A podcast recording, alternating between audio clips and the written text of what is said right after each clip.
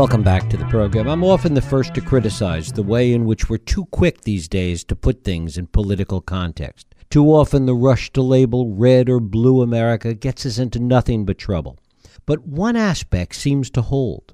We are bluer politically as we get closer to the water. Look at any map, and coastal America seems to simply have a different mindset. Perhaps it's because water and proximity to water makes a difference that it impacts us in profound ways that stem from our evolutionary biology and extend into our health, happiness, and holistic view of the world. We're going to talk about this today with my guest, Wallace Nichols.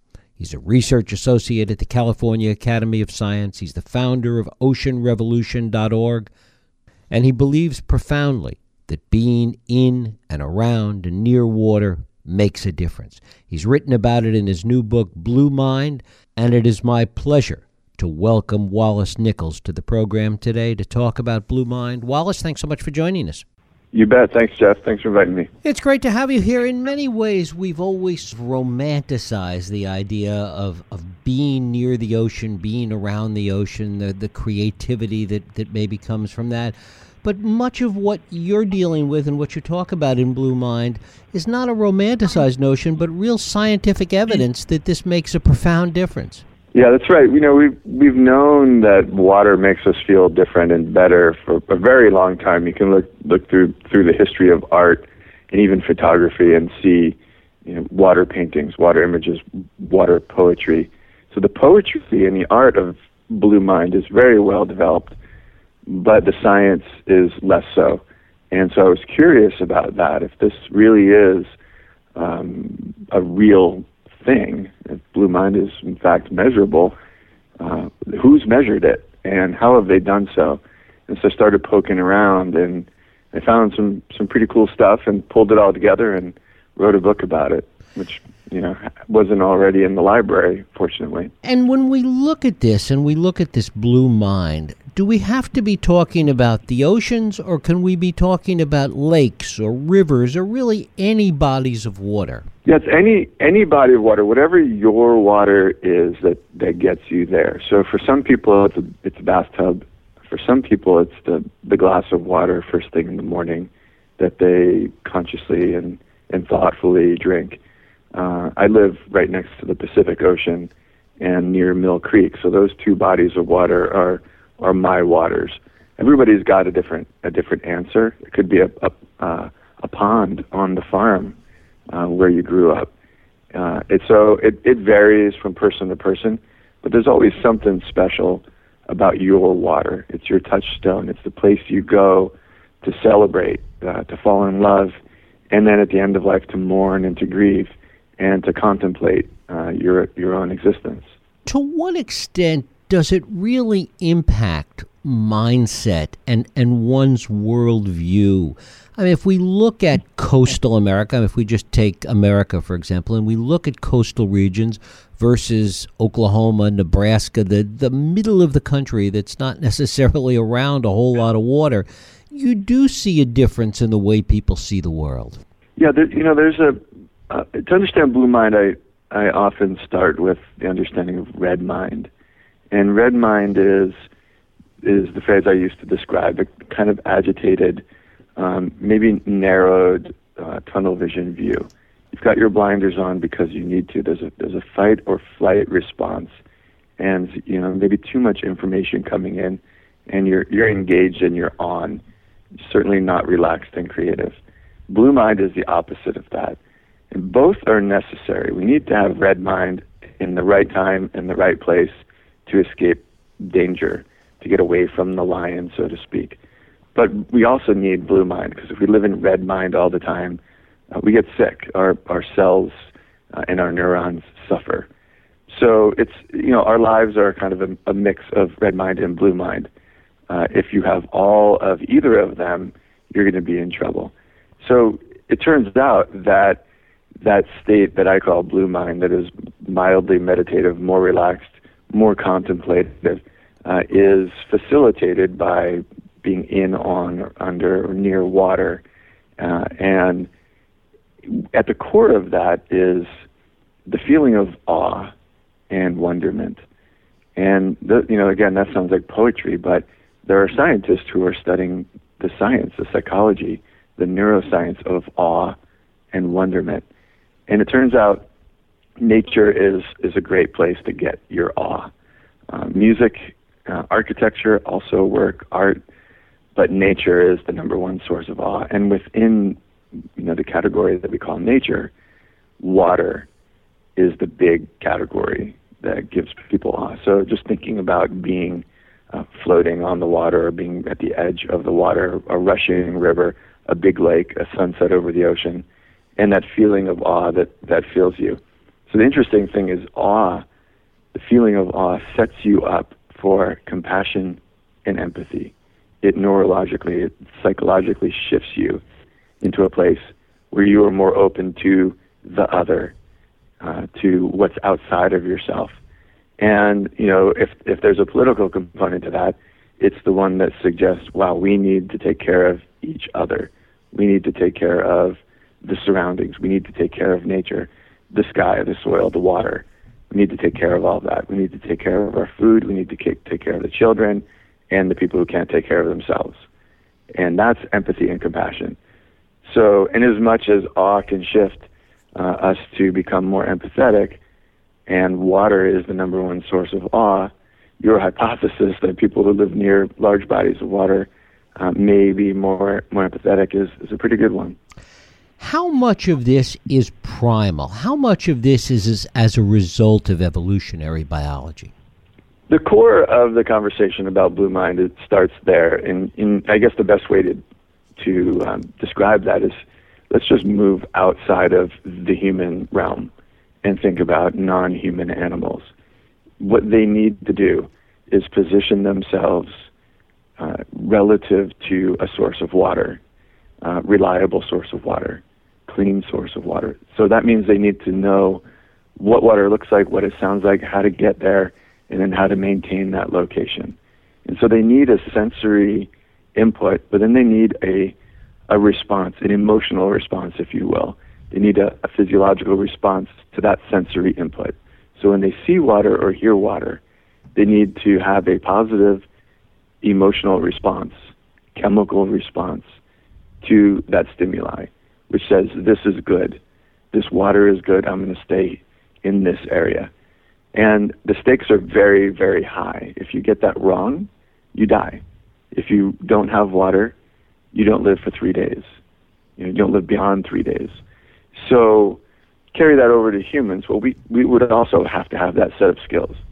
We would also have to have a positive association with the sound or seeing a, a body of water and put ourselves in, in the right place.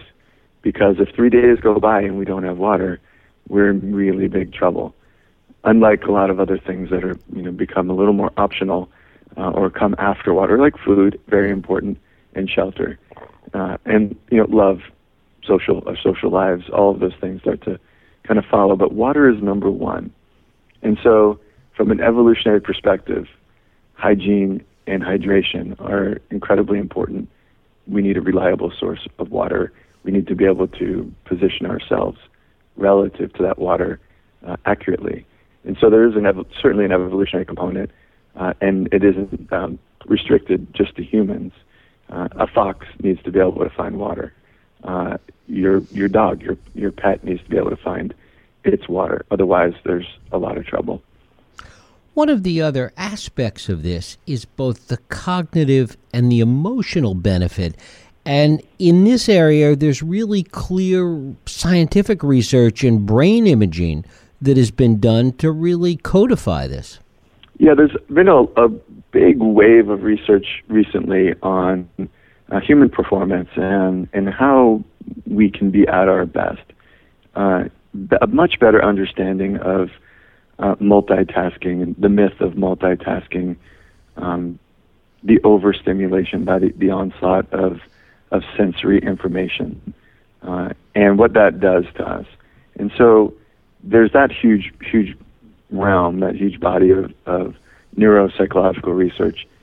And there's a, a, an increasing body of work, of research on what happens to us when we step away, when we step outside, when we go for a walk in nature in the forest, and in particular when we take a walk by water, when we spend time at the edge, if you will, away from all of the information. And what happens when we step away, we we allow our minds to wander, to do daydreaming, and it turns out that's really good to do. It's really good to break away and let your mind wander. Uh, as kids, we used to do that all the time because we didn't have a supercomputer in our pocket everywhere we went. So if we started drifting off, we our minds just went, and we we call that creativity.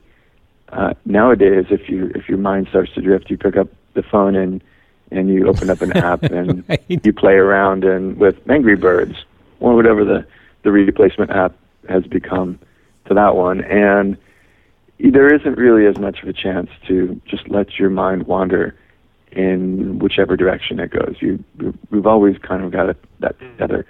So it turns out that switching over to Blue Mind or uh, what scientists call the default mode network is a good thing to do.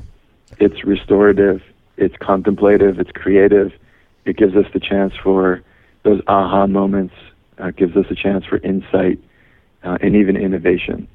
So artists, poets, musicians, scientists, entrepreneurs, engineers, all understand that they need that that mental break uh, and that restoration.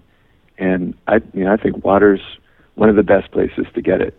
And so it's not surprising when people think about their their perfect vacation.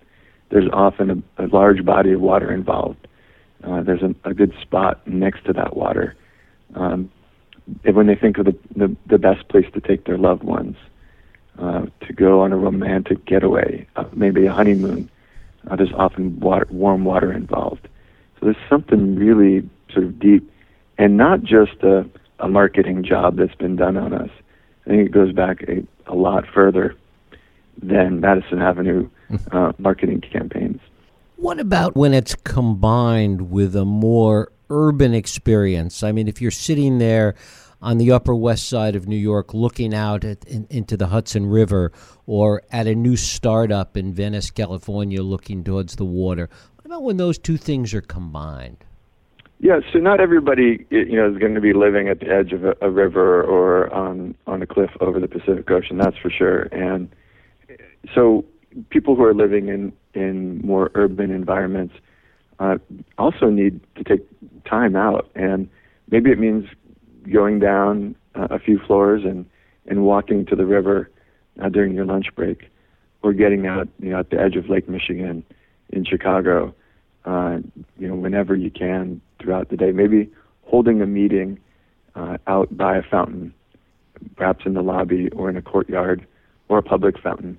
Uh, there's lots of urban water to be uh, visited and be appreciated, and I think just having the the mindset that you're going to do that at some point during the day, instead of sitting in a in a crowded lunch uh, hall or a noisy restaurant, you're going to go and have a meal by your by your local river. Uh, I was recently in Pittsburgh, and Pittsburgh's not known for the health of its rivers, but they're beginning to bring them back to life. And people are now spending their, their lunch breaks down by the river. They're they're holding ceremonies at the edge of the water. Uh, kids are dropping kayaks into the river. And ten years ago, that would have that would have been laughable. Uh, now it's happening, and it's really changing the way people who live in Pittsburgh experience life hmm. uh, for the better. Uh, it's giving it's giving the city a um, kind of a whole new lifeblood. Uh, you know, blue lines running uh, in a healthy way through through their downtown, and it you know it isn't just real estate value, although it affects real estate value it's also the cognitive, emotional, psychological, social, and even spiritual well being of our urban areas. So as we bring back the urban blue, we're bringing so much more back to our cities than uh, simply uh, real estate values and, and water to view property values. The other part of it is that you talk about the impact not only of water, but the color blue itself. Yeah, you know, if you just paint a wall blue, that's going to shift the way you, you feel. I mean, color turns out is very important uh, to the way we feel. Uh, marketers have known this for a long time. If you go into a, a fast food restaurant, chances are it's not blue and purple. Chances are, chances are it's it's red, orange, and yellow, or some some uh, you know predominant uh, component is is those colors. So marketers have known for a long time that you know color influences our emotions, and they would like to uh, uh, control our emotions uh, from time to time. Uh, I'm sure. So once you start to understand that just about yourself, that you you, know, you are the owner of your own brain, your emotions.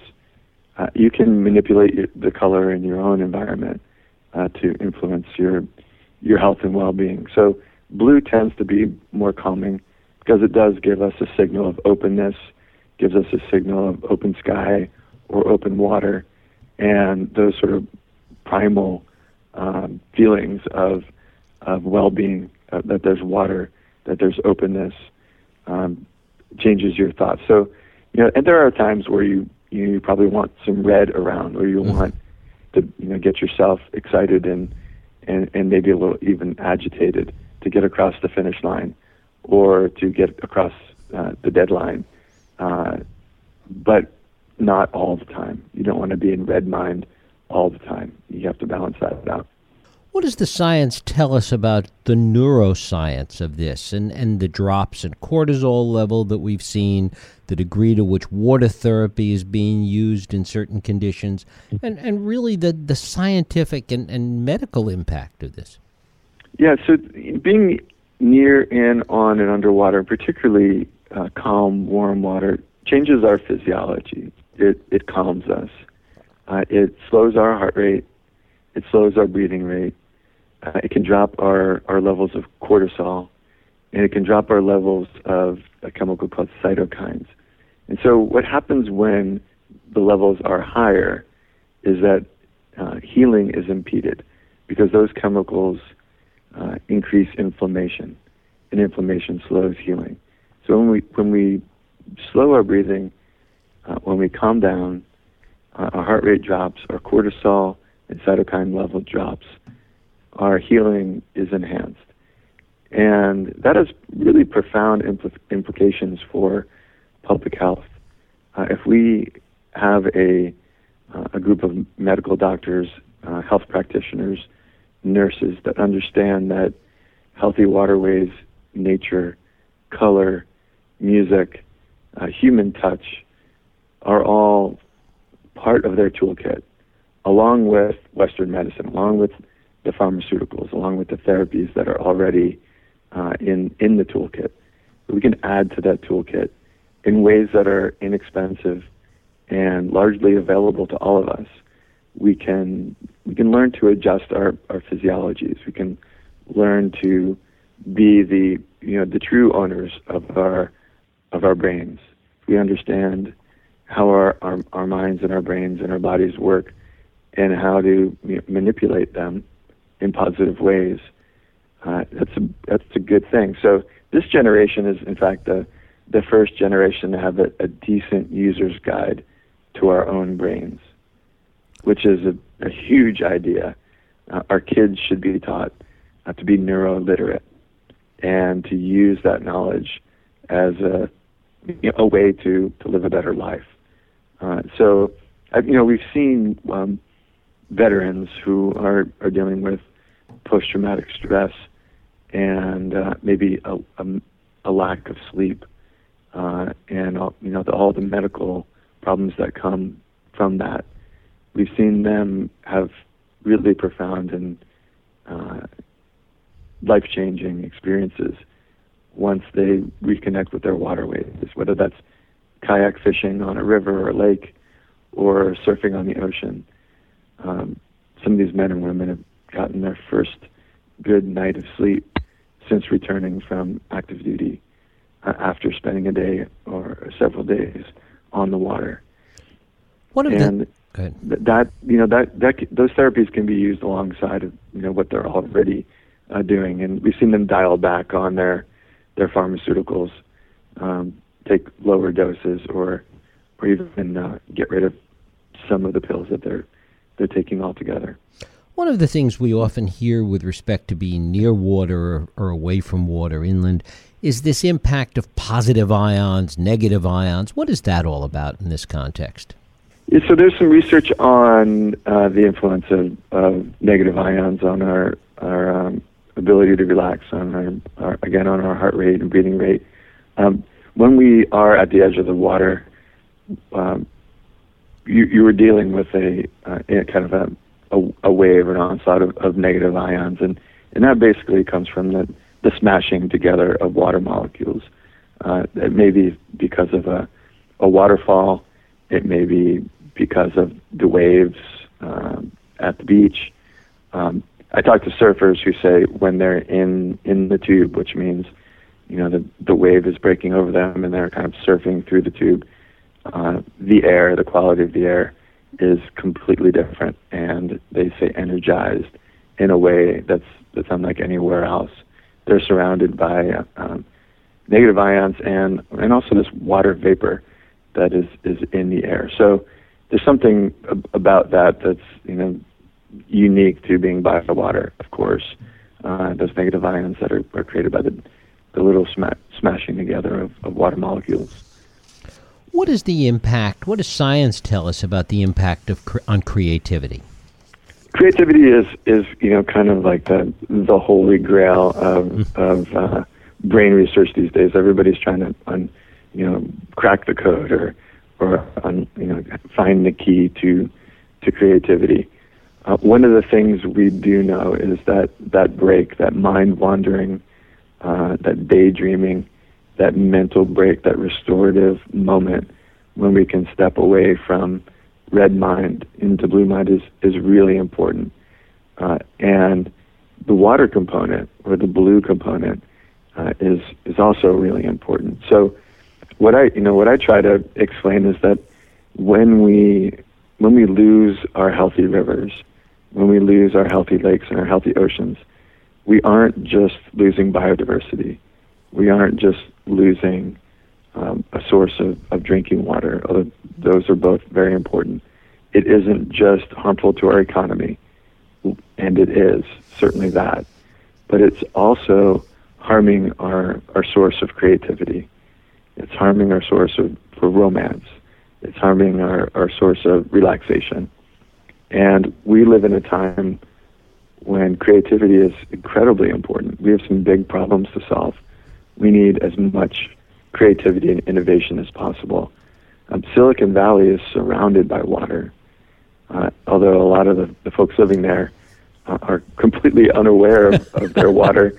They've got their head da- heads down in, in, in a screen, uh, but I, you know, I, I think, wow, this is an incredible source of creativity.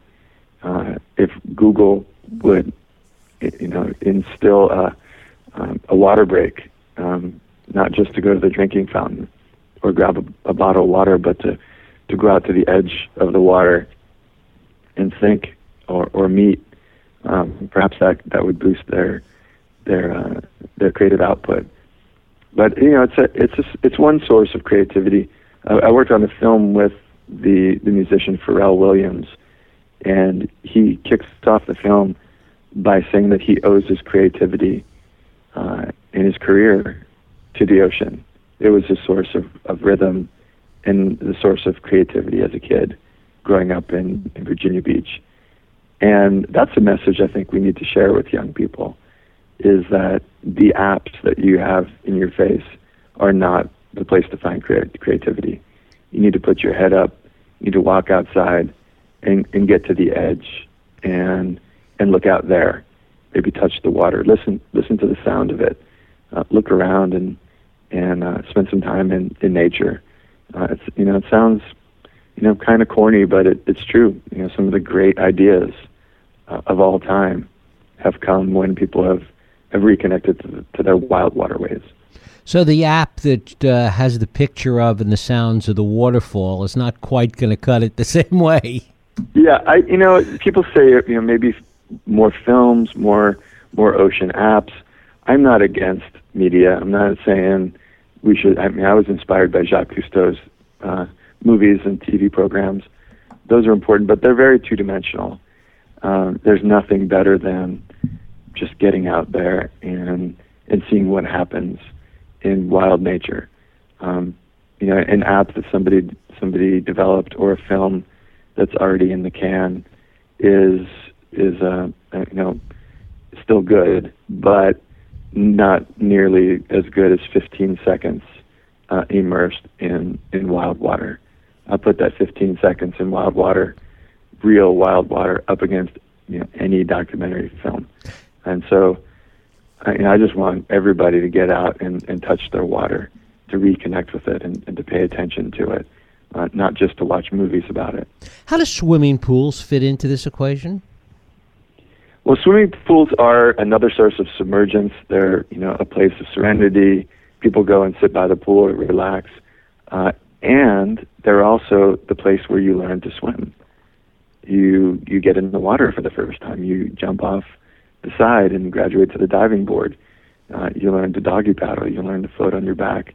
You learn to tread water, so that when you get to the edge of bigger wild water, uh, you have the skill set that allows you to explore it, allows you to dive down, to learn to scuba dive, to learn to kayak and surf, and to be safe doing so.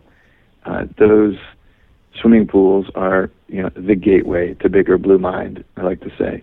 And here's a you know interesting thing: we're we're closing down public pools. We're we're unfunding public pools uh, at, at kind of an alarming rate, and I think that's going to create a uh, a generation of kids that aren't comfortable in their own bodies in the water. And that may seem trivial, but it has profound implications. If if people uh, don't know what it feels like to be underwater or to be submerged, uh, then it's going to be a lot harder to convince them to, to work and fight for our wild waterways and for our oceans. Uh, so I think our public pools are are incredibly important.